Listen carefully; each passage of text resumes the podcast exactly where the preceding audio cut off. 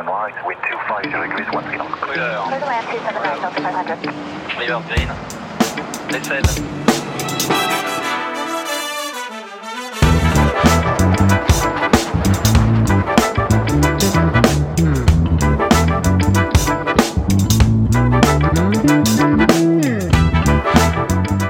Salut à toi et bienvenue sur euh, cet épisode un petit peu particulier, hors série même, je dirais, de l'expérience Shiban.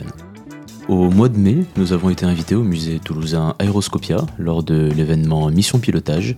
Et durant ces deux journées, euh, Marek, Ilia, Tom et moi-même, Seb, avons réalisé un after movie et tenu un plateau radio en interviewant en live neuf euh, aviateurs et aviatrices.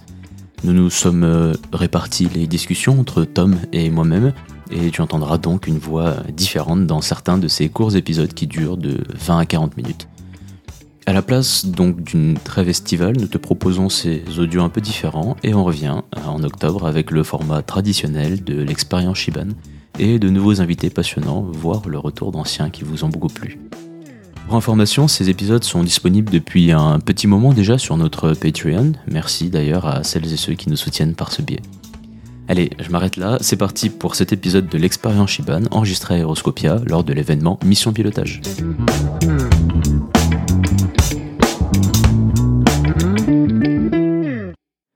Notre invité, notre premier invité va être euh, Olivier, et euh, qui est basé ici à Toulouse. Donc c'est pour ça qu'on a la chance de l'avoir ici aujourd'hui.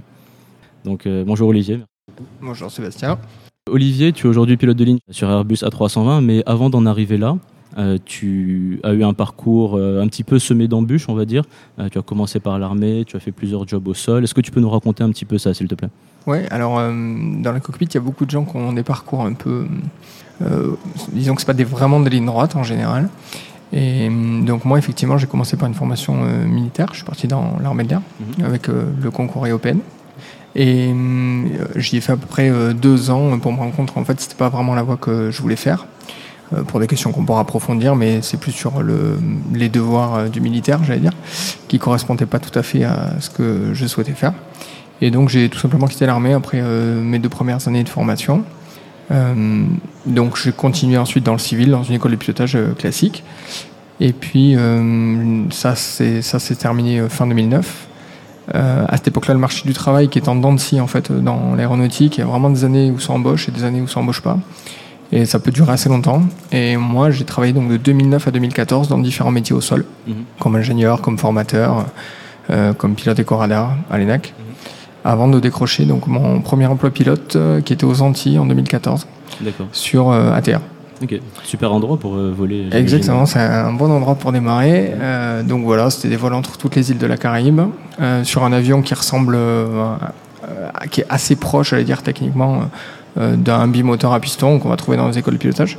Donc c'est très agréable parce qu'on lit à côté, ça, ça lie euh, le, le côté de l'aviation générale un petit peu avec euh, l'aviation de ligne euh, en même temps. Quoi. Ouais. Ok. Et ensuite, tu as poursuivi sur ATR dans une autre compagnie? Ouais, c'est ça. Donc j'ai fait de la terre pendant euh, un peu plus d'une année, euh, enfin à peu près une année aux Antilles. Et ensuite, euh, je suis parti en Suède. Donc euh, changement d'environnement, on est passé de plus 30 à moins 25. Où là, j'ai refait une année, euh, toujours sur ATR.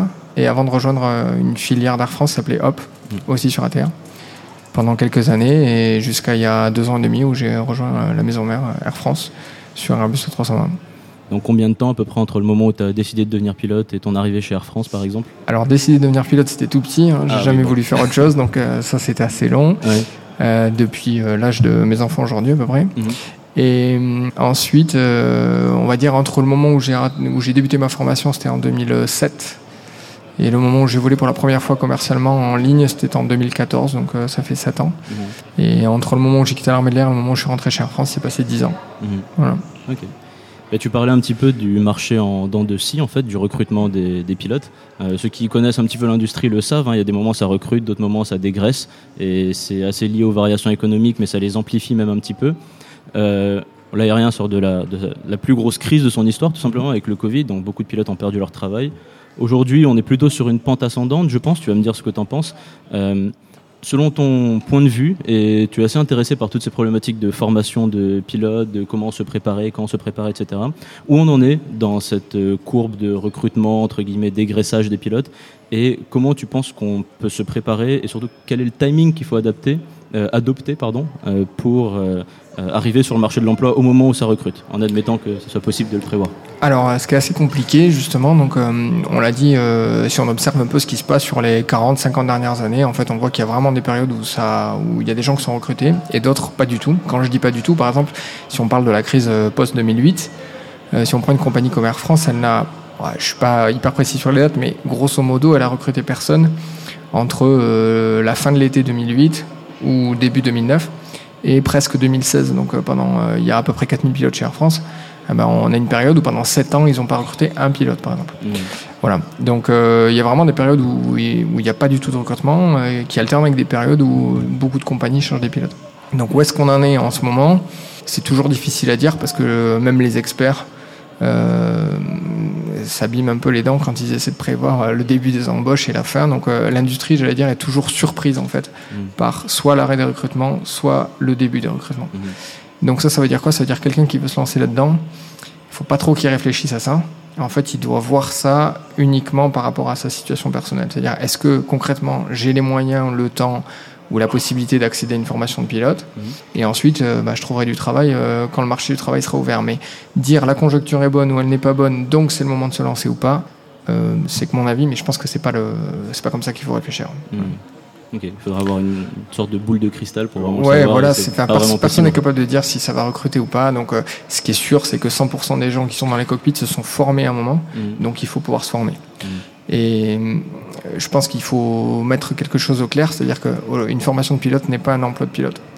Donc, il faut bien comprendre que devenir pilote, ça veut dire quoi? Ça veut dire avoir une licence euh, médicale, donc passer la visite médicale qui va bien, et pouvoir la maintenir dans les années, puisque tous les ans on y est soumis. Mhm. Euh, ensuite, c'est faire une formation de pilote pour avoir toutes les qualifications qui permettent d'être embauché dans une compagnie aérienne ou dans une société aérienne. Mhm. Ensuite, c'est être au courant d'un- d'une sélection parce que ça aussi, on a du mal à le visualiser. Parce que quand une grande compagnie low cost ou nationale ou majeure recrute, en général, ils en font la publicité, on en entend parler. hein. Mhm. Quand Air France cherche des pilotes, quand Ryanair ou EasyJet cherche des pilotes, euh, tout le monde en entend parler. Euh, mais il faut bien voir que 90% de l'industrie, donc toutes les autres compagnies aériennes, quand elles recrutent, ne le disent à personne en fait. Mhm. Donc, une fois que j'ai ma visite médicale et ma formation, quand je vais chercher un emploi, bah déjà, il faut trouver une compagnie qui recrute. Mhm. Donc, ça se fait beaucoup par réseau, euh, par renseignement, euh, par des copains qui travaillent dans d'autres compagnies aériennes et qui vous disent, bah là, on va recruter. Et donc, une fois qu'il y a un recrutement connu, il y a la dernière étape, c'est réussir la sélection. On pense souvent que parce qu'il y a un besoin de pilote et qu'on a une formation de pilote, en fait, on va être embauché. Ouais. C'est pas du tout comme ça que ça se passe. C'est comme dans tous les métiers. hein. Ils cherchent quelqu'un, ils organisent une sélection et ils prennent les candidats qui correspondent à leur, euh, Mhm. À leur, euh, à leur, euh, Besoin du voilà, moment, besoin, euh. voilà, du moment. Mhm. Et donc euh, parfois on dit bah oui mais là il va manquer euh, je sais pas euh, des milliers de pilotes par exemple. Donc il suffit que je sois pilote, je sois embauché. Alors pas du tout parce que les compagnies, euh, même une compagnie comme EasyJet par exemple qui dit qu'il va avoir besoin de euh, X milliers de pilotes, elle va organiser sa sélection. Et s'il n'y a pas assez de gens euh, sur le marché, elle va aller les chercher dans les autres compagnies aériennes. C'est-à-dire qu'elle va rehausser ses conditions de travail, par exemple. Et du coup, d'autres compagnies qui travaillent dans d'autres, euh, d'autres pilotes qui travaillent dans d'autres compagnies Mhm. vont dire bah, tiens, je vais recruter parce que je vais tenter la sélection parce que les conditions sont meilleures, entre guillemets. Et donc, c'est comme ça que ces compagnies ne- n'arrivent pas à manquer de pilotes. quoi. Tout Mhm. ça pour dire que, voilà, une formation de pilote n'est pas égale à un métier de pilote. Mhm. Comme tu dis, c'est un peu compliqué de, de prévoir euh, quand est-ce qu'il faut se lancer, quand est-ce qu'on va sortir sur le marché du travail, est-ce qu'on va trouver vraiment euh, un boulot ensuite de pilote? Donc euh, si on a envie, il faut se lancer en fonction de sa situation personnelle et puis ensuite donner, donner le mieux parce qu'il y a des gens aussi qui n'arrivent jamais à avoir des emplois en ligne éventuellement. Ou... Ouais, alors moi je, j'en connais euh, pas mal hein, qui ont fait des formations de pilote et qui au final n'ont jamais eu euh, l'occasion pour différentes contraintes. Parfois c'est une contrainte financière, on peut pas se permettre d'attendre euh, de trouver, ou parce que on a réussi à rejoindre le métier, mais dans des compagnies qui ont des difficultés financières, dans lesquelles on n'a pas pu faire notre carrière, ou parce que les conditions n'étaient pas suffisamment bonnes pour rembourser la formation de pilote, parce que il faut le souligner aussi euh, tout de suite, euh, il y a des filières gratuites comme les cadets d'Air France ou les NAC qui permettent de faire leur formation de pilote euh, absolument gratuite. Et ensuite, il y a toutes les écoles payantes. Et une formation de pilote, c'est à peu près 100 000 euros. Donc il y a parfois des gens qui se lancent dans une formation de pilote qui vont payer 100 000 euros, qui vont faire un crédit pour la faire. Et ensuite, il faudra bien le rembourser ou du Mhm. moins avoir un, emploi qui permet de rembourser ce crédit et de vivre à côté. Voilà. Mhm. Euh, donc c'est en ça que je disais que c'est plus ça qui fait est-ce qu'on va se lancer dans une formation de pilote? C'est évidemment l'envie. Ensuite, c'est est-ce que j'ai les moyens de le faire? Donc euh, scolairement en prenant une filière gratuite ou financièrement parce que j'ai les moyens de le faire, que ça va pas m'empêcher de vivre, euh, euh, de, de faire ce crédit ou de dépenser 100 000 euros entre guillemets. Mhm. Et ça, c'est vraiment les deux choses qui font qu'on va se lancer, plutôt que est-ce que la conjoncture est bonne ou pas. Mhm. Parce qu'en vrai, ça, on a personne n'est capable de Mhm. déterminer à quel moment euh, il y aura de l'emploi ou à quel moment il n'y en aura pas. Mhm. Alors une fois qu'on a passé un petit peu toutes ces étapes pour euh, arriver au métier de pilote, qu'on est, ça y est, on est embauché dans une compagnie aérienne. euh, J'aimerais qu'on parle un petit peu du pilotage euh, d'un avion de ligne parce que voilà, on est à l'événement mission pilotage, donc on va en parler un petit peu. Euh, toi, tu, bon, tu connais bien, évi- évidemment, c'est ton métier. Tu es pilote sur Airbus A320. Et moi, j'aimerais bien que tu nous donnes un petit peu ton opinion euh, vis-à-vis de euh, ce que pense un petit peu le grand public par rapport au métier du pilote de ligne. Alors, il y en a certains qui disent que c'est devenu un métier d'une facilité déconcertante parce qu'on est tout le temps sous pilote automatique, on fait plus rien. D'autres qui nous voient toujours un petit peu comme des héros modernes contrôlant euh, des machines fabuleuses, etc. Bon, quelque part entre les deux, où est-ce que Comment est-ce que tu arriverais à jauger la difficulté euh, du pilotage d'un avion de ligne aujourd'hui? Quels sont les challenges est-ce que c'est vraiment le pilotage la difficulté en fait? Alors, ce que je dirais, c'est que euh, c'est euh, le, pilotage pur, c'est-à-dire la trajectoire. La main sur le manche, les manettes et les pieds sur la palonnier. Et la trajectoire de l'avion, c'est quelque chose, c'est de la coordination œil-pied-main. Donc, c'est pas plus dur qu'apprendre le baby-foot ou les jeux vidéo, par exemple. Donc, euh, si on va par là, ou les sports de raquette. Donc, si on va par là, 90% des gens peuvent le faire. Il n'y a vraiment aucun souci là-dessus. Euh, on observe qu'au baby-foot, il y a des gens, il y a à peu près 10% de la population qui n'arrivera jamais à jouer au baby-foot parce que euh, ça fonctionne Mm. pas d'un point de vue euh, coordination, ça marche pas. Moi par exemple. Et pourtant, tu as réussi à devenir pilote. bon, donc tout ça pour dire que voilà, il y a des gens pour qui ça va être rédhibitoire, mais c'est vraiment une toute petite partie de la population, je dirais 10% comme ça, mais maximum. Et ensuite, les gens vont y arriver avec plus ou moins de temps et de travail. Voilà. Euh, donc la seule difficulté qu'on peut rencontrer dans certaines filières, euh, comme les filières militaires ou les NAC, on a un volume d'heures alloué à la formation qu'on va pas dépasser. Donc ça veut dire qu'il faut que la courbe d'apprentissage respecte un certain profil. Et dès lors qu'on va sortir de son profil, on va vous dire, bah, monsieur, vous pouvez pas, euh, enfin, vous respectez plus le profil, donc euh, vous pourrez pas euh, devenir pilote. Euh, néanmoins, quelqu'un qui paye et qui a le temps, s'il fait pas partie des 10% qui arriveront jamais, il y arrivera un jour, il n'y a pas de problème, le pilotage. Mm. Maintenant, ce qu'il faut comprendre dans le pilotage, dans l'aviation de ligne, c'est que le pilotage au sens où les gens l'entendent, c'est-à-dire euh, piloter la trajectoire de l'avion, en fait, c'est une toute petite partie du métier, euh, dans le sens où euh, il y a plein d'autres choses à faire euh, autour de l'avion de ligne, et on est effectivement plus dans un rôle de gestion de mission, gestion du vol, que dans je tiens l'avion avec la main et les pieds pour le guider sur sa trajectoire. Mm. Euh, grosso modo, on pourrait dire qu'un avion, ça se pilote avec sa tête, bien avant de se piloter avec euh, les mains ou les pieds. Et ça, c'est vrai, euh, quel que soit le type d'avion, en fait. Mm. Donc c'est plus qu'est-ce que va faire l'avion dans les 5 prochaines minutes, comment j'anticipe la trajectoire, qu'est-ce qui pourrait se passer, quelle menace il y a par rapport à mon vol? Mm. C'est plus ça qui se passe. C'est vrai dans un avion militaire, c'est vrai dans un avion d'aéroclub, c'est vrai dans un avion euh, civil. Et donc piloter un avion, ça veut vraiment dire ça.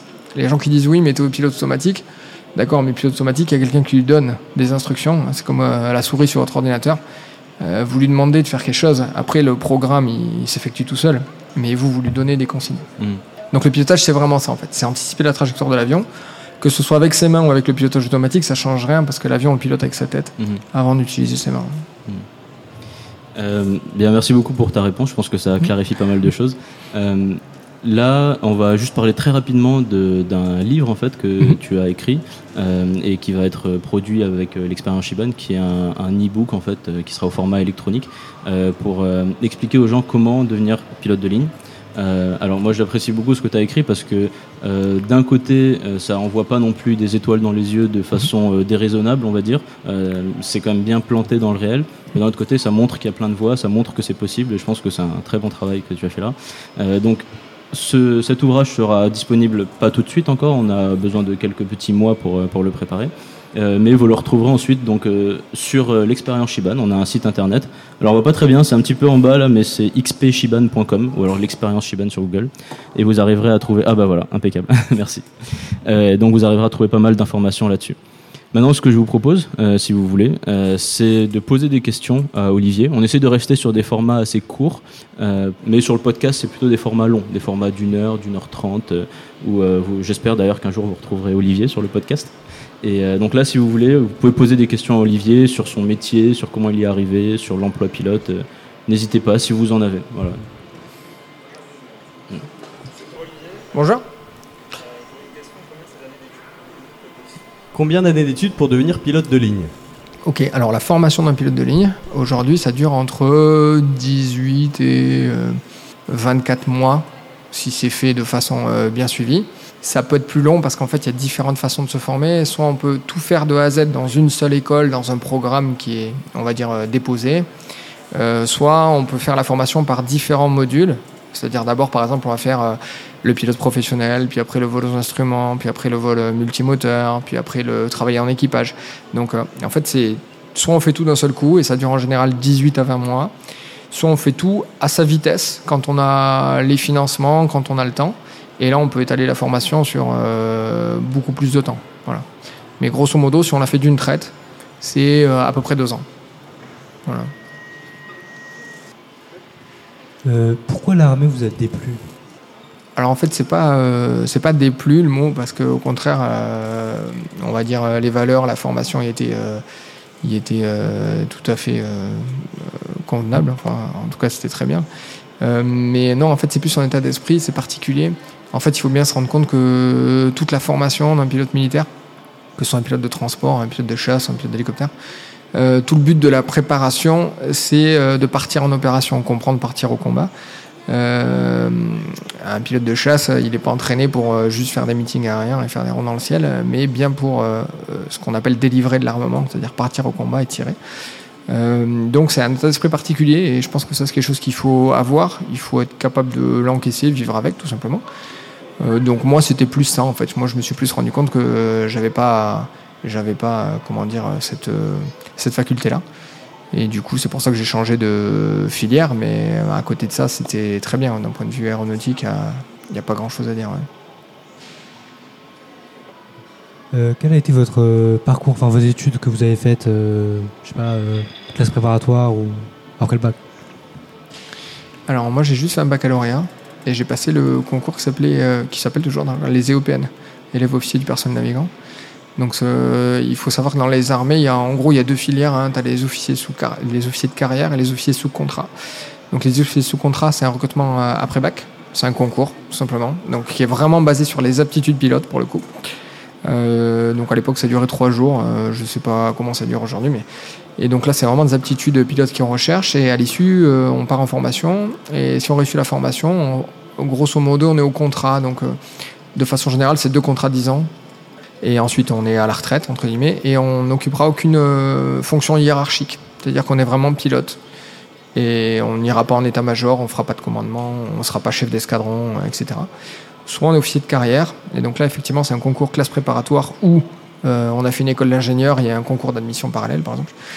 Et donc là, on rentre pour être officier de carrière, donc euh, sur une carrière qui va durer à peu près 25 ans, enfin au moins 25 ans, un peu plus. Euh, là, rapidement, on va être officier supérieur, on va atteindre les grades de commandant, colonel, euh, enfin lieutenant-colonel, colonel, etc. Et donc là, on sera appelé à des fonctions d'état-major ou de commandement, donc chef d'escadrille, chef d'escadron ou euh, tout simplement à l'état-major, à différentes fonctions. Et donc, on va s'éloigner beaucoup plus des avions que dans le concours après-bac où on est vraiment là pour voler. quoi. Voilà. Donc c'est deux filières différentes. Donc moi j'avais fait le concours après-bac, tout simplement. Combien as-tu de vols à ton actif en tant Euh, que pilote? Euh, D'heures de vol, tu veux dire? De, de vol. alors, euh, alors de nombre de vols, j'en ai pas la moindre idée. D'heures de vol, ça fait longtemps que j'ai pas regardé, mais je dirais à peu près 4500, ce qui est en fait euh, pas beaucoup. hein. Il y a des carrières, euh, ça dépend vraiment de l'aviation qu'on fait en fait. Si on fait de l'aviation générale, si on fait de l'aviation de ligne, de l'aviation d'affaires, voilà, les, les heures de vol peuvent varier du simple au triple. Il y a des pilotes de ligne qui ont fait que de la ligne toute leur vie, qui ont commencé tôt, qui finissent avec euh, 20 000 heures de vol. Euh, Il y a des pilotes de chasse euh, qui ont fait toute une carrière, mais on vole beaucoup moins, qui vont sortir avec 3-4 000 heures de vol, euh, qui sont hyper expérimentés. Euh, on peut être euh, pilote en, aviation euh, générale et avoir fait 2000 heures de vol et avoir énormément d'heures de vol. Donc euh, voilà, en fait c'est important à un moment dans sa vie euh, en termes de, c'est un critère de- d'embauche. Mais après, euh, j'avoue qu'on regarde euh, pas vraiment les heures de vol. Euh, et par contre, ce qu'il faut retenir, c'est que les heures de vol d'un pilote, par rapport aux heures de vol de l'industrie, c'est vraiment euh, rien du tout. Même si vous êtes un pilote euh, incroyable, euh, vous avez vous passez votre vie dans les avions, vous avez euh, 20, 20 000 heures de vol.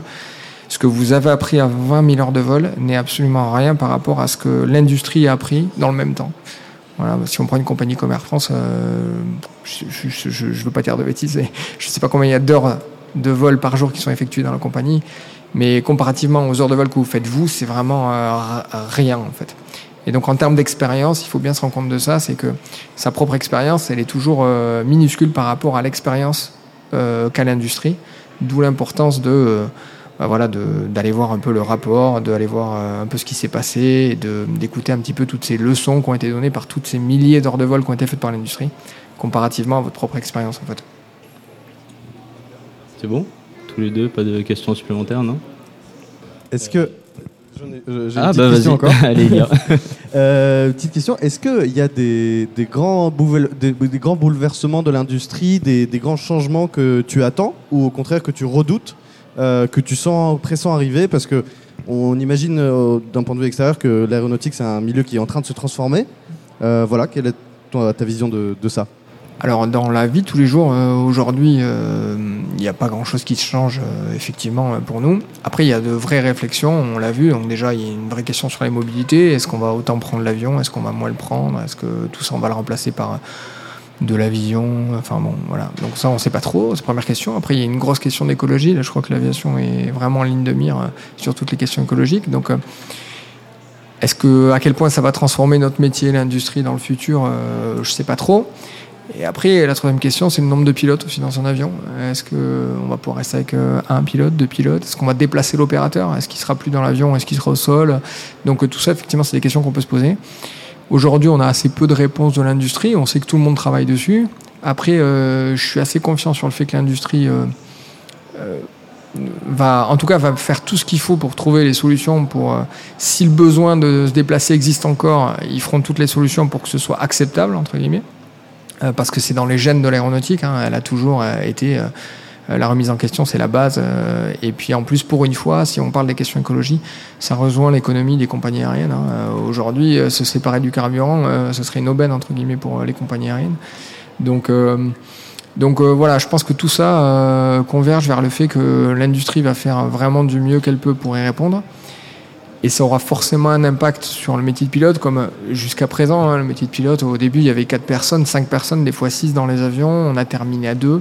Est-ce qu'on sera 1 ou 0 C'est possible, en tout cas, il y a beaucoup de choses qui font que, moi en tout cas, je vois pas l'aéronautique progresser comme elle... euh, Enfin, je- j'entends pour l'aviation commerciale, pour les déplacements, je le vois pas progresser euh, comme on l'a vu progresser ces 40 dernières années. Je pense que euh, il est possible que tout ça se, se tasse un peu. Quoi. Bon, bah voilà, merci beaucoup euh, Olivier pour ton temps. Euh, donc, euh, je rappelle, Olivier, pilote de ligne chez Air France, qui nous a parlé un petit peu de- des problématiques d'emploi pilote, du pilotage d'un avion de ligne, et avec qui on collabore pour sortir prochainement un, un petit livre en fait de d'aide aux apprentis pilotes en fait qui aimeraient savoir comment se former, quels sont les différents métiers possibles, etc.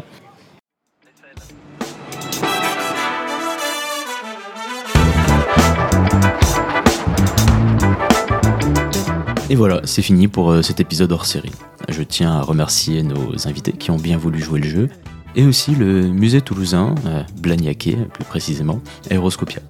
C'était un réel plaisir de travailler avec l'équipe de passionnés au, au musée qui nous a accueillis, invités, et on a hâte de renouveler l'expérience. Pour finir, un dernier merci à nos contributeurs sur euh, Patreon et à ceux qui nous font des dons via PayPal.